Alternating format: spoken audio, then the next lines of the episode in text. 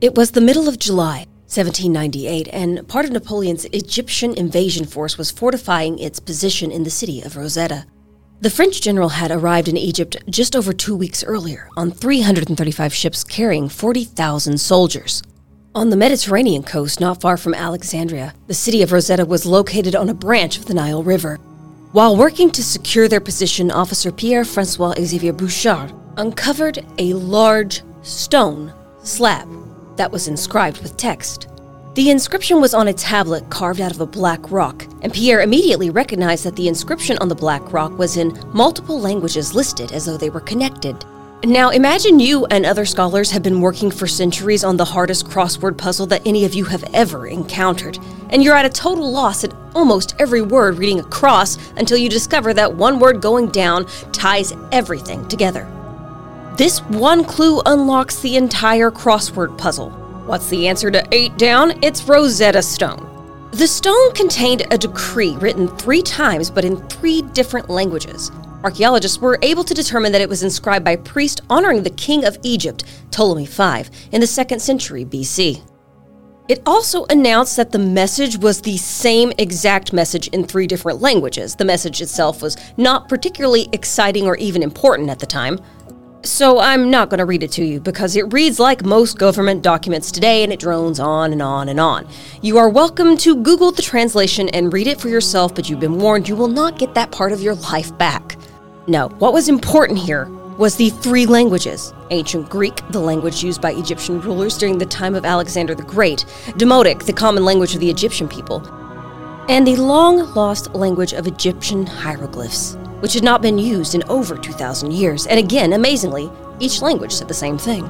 Napoleon Bonaparte did not just bring soldiers to Egypt. The general was excited to visit what was considered the birthplace of civilization. Traveling with them was a collection of scholars, artists, and scientists to establish France's Eastern Empire. He not only wanted experts to study the culture and history, but he saw himself as a liberator, freeing the Egyptians from oppression. But don't get me wrong, he was still going to steal a lot of stuff colonizers going to colonize.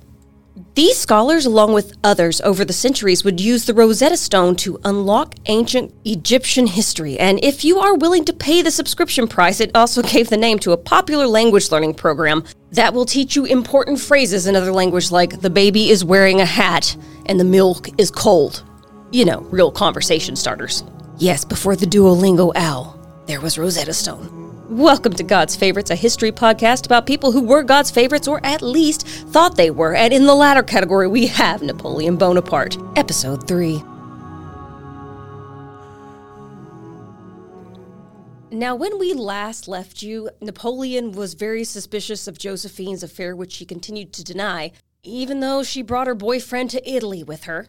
But on this episode of As the World Turns, while he's in Egypt, he keeps hearing more and more about her affair with Hippolyte Charles. This is going to cause a massive power shift in the relationship between Napoleon and Josephine because for the first time, Josephine will start to realize that maybe, just maybe, her position is in danger. And in the battle of who could care less, that means Napoleon was going to start taking a mistress. He would have several over his lifetime, but this one is Pauline Ferret. She is the wife of one of his officers. And for funsies, she tagged along with the French to Egypt. He would also begin correspondence again with his ex, Desiree Clary. The letters were kind of sweet, and this is the time period in which he wrote his fan fiction about Desiree. Clisson and Eugenie, we talked about it in the first episode. It's no good, don't read it. Or do, and have a good laugh. But these women to Napoleon were little more than just a release. He once famously declared that power is my mistress. Following victory in Italy, Napoleon Bonaparte had risen quickly through the ranks of the French military. In March of 1797, at only 28 years old, Napoleon would be given command of the Army of the Orient, setting him up for what he saw as a grand adventure. The mission from the French Directory might have seemed impossible, but there was no question that General Bonaparte would choose to accept it cross the Mediterranean, avoiding the much more powerful British Navy, invade and occupy the lands of Egypt and Syria, form alliances with enemies of the British, and secure a trade route to India. It's hilarious to me that the Brits were fighting so hard for these spices, and if you've ever had British food, you know they don't use them, so what even was the point? There may also have been those in the directory that also saw an opportunity to get Napoleon, a rising star, far away from French politics. The young general, a student of history and a fan of Egypt's ancient past, also seized on the chance to study the ancient culture he admired. Along with 40,000 soldiers, he would recruit 167 scientists to travel with them, and those were mathematicians, naturalists, chemists, and geologists. The Egyptian campaign would be a grand opportunity to Napoleon to expand the French Empire and continue to grow his own legend, which is probably more the reason he wanted to do it. But this was not without its challenges. The first challenge was how to move all these men and supplies across the Mediterranean Sea while avoiding the British fleet under the command of Rear Admiral Horatio Nelson. Setting sail in May, Napoleon's forces would head south, easily capturing the islands of Malta before turning east toward Alexandria in Egypt. The weather had been on the side of the French. A storm had taken off the top mast of Nelson's flagship, almost crashing it into the birthplace of Napoleon, the island of Corsica. That is some Alanis Morissette stuff, right? It's like rain. Ironically, Nelson had also lost an eye in fighting in Corsica just three years before. Losing his mast forced him to return to Gibraltar to regroup. Uh, avoiding the Royal Navy, the Armada would arrive on July 1st in Alexandria, and it would take only one day to take the city. And the next year of Napoleon's life is a great example of how history measures success or failure. It often depends on whose side you are and what you're trying to accomplish, and, well, who is writing the history. From the Mediterranean coast, the general planned to move inland toward Cairo and the land of the pyramids. However, he elected to send his soldiers across the desert rather than following the only major water source, the Nile. While troops fortifying the coast were discovering the Rosetta Stone, the army was being pushed to its limits in the brutal summer heat of the desert. French officers under Napoleon's command would say the decision left men thirsty, plagued by mirages, and suicidal. As the French army marched toward Cairo, they would for the first time encounter the Ottoman army and the Mamluk, a cavalry of powerful military knights. This gave Napoleon's force a chance to practice a military tactic which would be instrumental in their next major victory. Infantry squares. Okay, Okay, what? Okay, this following message is brought to you by Melissa's Google search What is an infantry square? I know what it is, but let's break it down. Traditionally, infantry soldiers would form a line, but cavalry attackers on horseback would often pick them off one by one or attack from the rear of the line, which was unguarded. The infantry square formed soldiers in multiple layers on all four sides, protecting them in every single direction. You'll see this used a lot. Just days later, on July 21st, Napoleon would use the same tactic at the Battle of the Pyramids. In reality, the battle was still about 15 miles away from the pyramids on the Giza Plain. The French army would form multiple infantry squares with about 25,000 men versus about the same number of Mamluk's Egyptian cavalry. Bonaparte's forces were so successful that they lost less than 30 soldiers. Almost 2,000 Egyptians were killed. When Napoleon Bonaparte arrived in Egypt, he is quoted as addressing his troops with these words From the heights of the pyramids, 40 centuries look down upon us. It certainly must have seemed that way during the battle, which boosted morale for the march on to Cairo. And a few days later, the French army would secure the city, setting up a base, beginning to study Egyptian history. All this by the end of July. It must have seemed that all was well, but wait. Remember Admiral Horatio Nelson and his pesky Royal Navy? They did regroup, and by August 1st, they had arrived at the Egyptian coast in the late 1700s. England by far had the superior navy, they always do. The French fleet was stationed about 20 miles away from Alexandria, and all the French ships anchored and tied together were literally sitting ducks. Unable to move, they were surrounded, and during a fierce battle, the prized French flagship Orient exploded and it took out their commander. It would be a major victory, giving the British control of the seas for the rest of the Napoleonic Wars. The Battle of the Nile, as it came to be known, also created major issues for Bonaparte's Egyptian campaign. Cut off from the rest of the world, the general was unable to get reinforcements or supplies. Meanwhile, back in Cairo, the victory over the Mamelukes was not insignificant. The Mamelukes had effectively ruled Egypt since the 13th century. They had been known as invincible and fearless warriors. Victory was no small thing. And because of it, the reputation of Napoleon Bonaparte continued to grow. Effectively trapped, Napoleon proceeded with bringing his view of Western civilization to Egypt. Along with the French scholars he brought with the Army of the Orient, he established the Institute d'Egypte. The institute included a chemistry lab, health services, a library, an observatory, a botanical garden, a zoo, and an antiquities museum. The institute was staffed with over 150 scholars and included were engineers, doctors, architects, archaeologists, geographers, and many other disciplines. In France, Napoleon Bonaparte's occupation of Egypt became the stuff of legend. But remember, I mentioned it depends on the writer of history. So let's take a brief look at how the occupation was viewed in Egypt. Arriving in Cairo on July 25th, Napoleon moved into the brand new palace of its leader who was forced to flee. He will pull off this same move again later in Moscow, but that's another story for another day. Informing the Egyptians that a group of 10 people would be ruling the country and setting up laws, well, yeah, they didn't like that. Most of the army stayed outside the city by the Nile, while the Egyptians were shocked that the Mamelukes had not been able to defend them. Most citizens remained in hiding until soldiers began to stroll through the city, unarmed, and they began paying high prices for anything that they bought. If you can't beat them by military force, up your prices. Napoleon began setting up military locations in strategic buildings along with artillery outside the city. At first, the general began making contact with sheiks, some of whom were impressed with the European culture. In an effort to see who was willingly submitting to his rule, he ordered citizens to wear a badge on their hats, but most people just ignored it, and then he had to withdraw the order. Like so many people who have been occupied over the centuries, they began to resent Napoleon's rules, his plans, and his taxes. As an American, I can't relate. By the end of October, just three months after taking the city, the people of Cairo were in full revolt with barricades and demonstrations. The French responded with cannons and cavalry, killing an unknown number of Egyptians.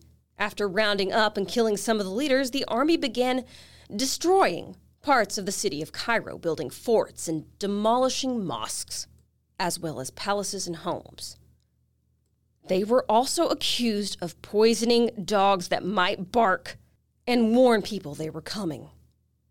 Again, like many others, Napoleon Bonaparte's attempt to rule a culture that was so different from that of his would backfire. What started as an attempt to understand and be tolerant of Muslim beliefs backfired because one of the things that people just don't seem to understand is that people do not like being colonized. Part of the Army of the Orient had continued to pursue retreating leaders to the south along the Nile for over 550 miles. By February of 1799, they had taken Aswan, now, taking the city in Upper Egypt gave Napoleon's forces control of almost the entire country and the entire Nile River. As 1798 came to a close, and Cairo was back under his control, General Bonaparte set out to explore the Suez. Among the goals of the campaign was to control a trade route to the east. Napoleon wanted to see what was known as the Canal of the Pharaohs. Built thousands of years earlier, it had been cut between the Red Sea and the Nile by the order of pharaohs. Meanwhile, major trouble was brewing for the French hundreds of miles to the north when word reached the Ottomans in Constantinople, modern day Turkey and Istanbul, that the French fleet had been destroyed. Their leader, the Sultan, saw an opportunity and sent two armies to attack the French in Egypt. The plan was to amass two large forces attacking Cairo, the east crossing the desert from Syria and by sea from the north out of Rhodes, Greece. In January of 1799, word reached Napoleon of the plans while he was exploring the Suez, and he decided the best defense was an offense. He would attack first in Syria, giving more time to organize against the attache from Rhodes. The first major battle was at the walled port city of Jaffa. It took a five day siege on the walls, but by March 7th, it had fallen. The French took 4,500 prisoners who were all shot or beheaded. The claim was that they could not hold that many prisoners, and if they released them, they would just rejoin the fight. But following that battle, a hospital was set up to care for a number of French soldiers who were identified as suffering from the plague. Yo boy, here we go. Now, here is where propaganda meets propaganda. One story is that to calm his troops' concerns, General Bonaparte would visit his soldiers in the hospital, touching them, saying, See, it's nothing. Jesus straight up did that first, guy. Jesus did that first, Napoleon. Come on now. Supposedly, after being told that it was not the best idea, he replied, It was my duty. I am commander in chief and some later historians claim that this was entirely made up as Napoleonic propaganda and that he would avoid visiting or touching patients for fear he would catch it. I'm sorry to say there is no surviving iPhone footage to confirm either way, but there is a cool painting called Napoleon Visiting the Plague Victims of Jaffa. Uh, the artwork was completed in 1804, and it allows you to imagine what it might have looked like. I am on the team of, yeah, that probably never happened. Following the victory at Jaffa, things began to take a major turn, and the army of the Orient came to a screeching halt. They would lose at the Battle of Mount Tabor and be turned back twice. Napoleon's troops found themselves outnumbered, outgunned, and undersupplied, and the Ottoman forces were growing stronger. And would you be surprised to find out that they had a major ally? The Ottomans were not only being resupplied from Constantinople, oh no, they were getting supplied by the British. Limping back to Cairo, the French army was hurting. 1,200 men were killed, 1,800 wounded, and over 600 had died of the plague. The Ottomans and British were spreading the word of the French defeat and claiming Napoleon Bonaparte was dead. Ever the showman, Napoleon returned to Cairo as if he were the leader of a victorious army. Manifesting. He even had his soldiers carry palm branches as a sign of victory. After rest and resupplying, Napoleon would see his last battle and victory in Egypt. The Ottoman attack on Alexandria from the sea was unsuccessful, Bonaparte sent this message back to Cairo. 80 ships have dared to attack Alexandria, but beaten back by the artillery in that place, they have gone to anchor in Aboukir Bay, where they began disembarking.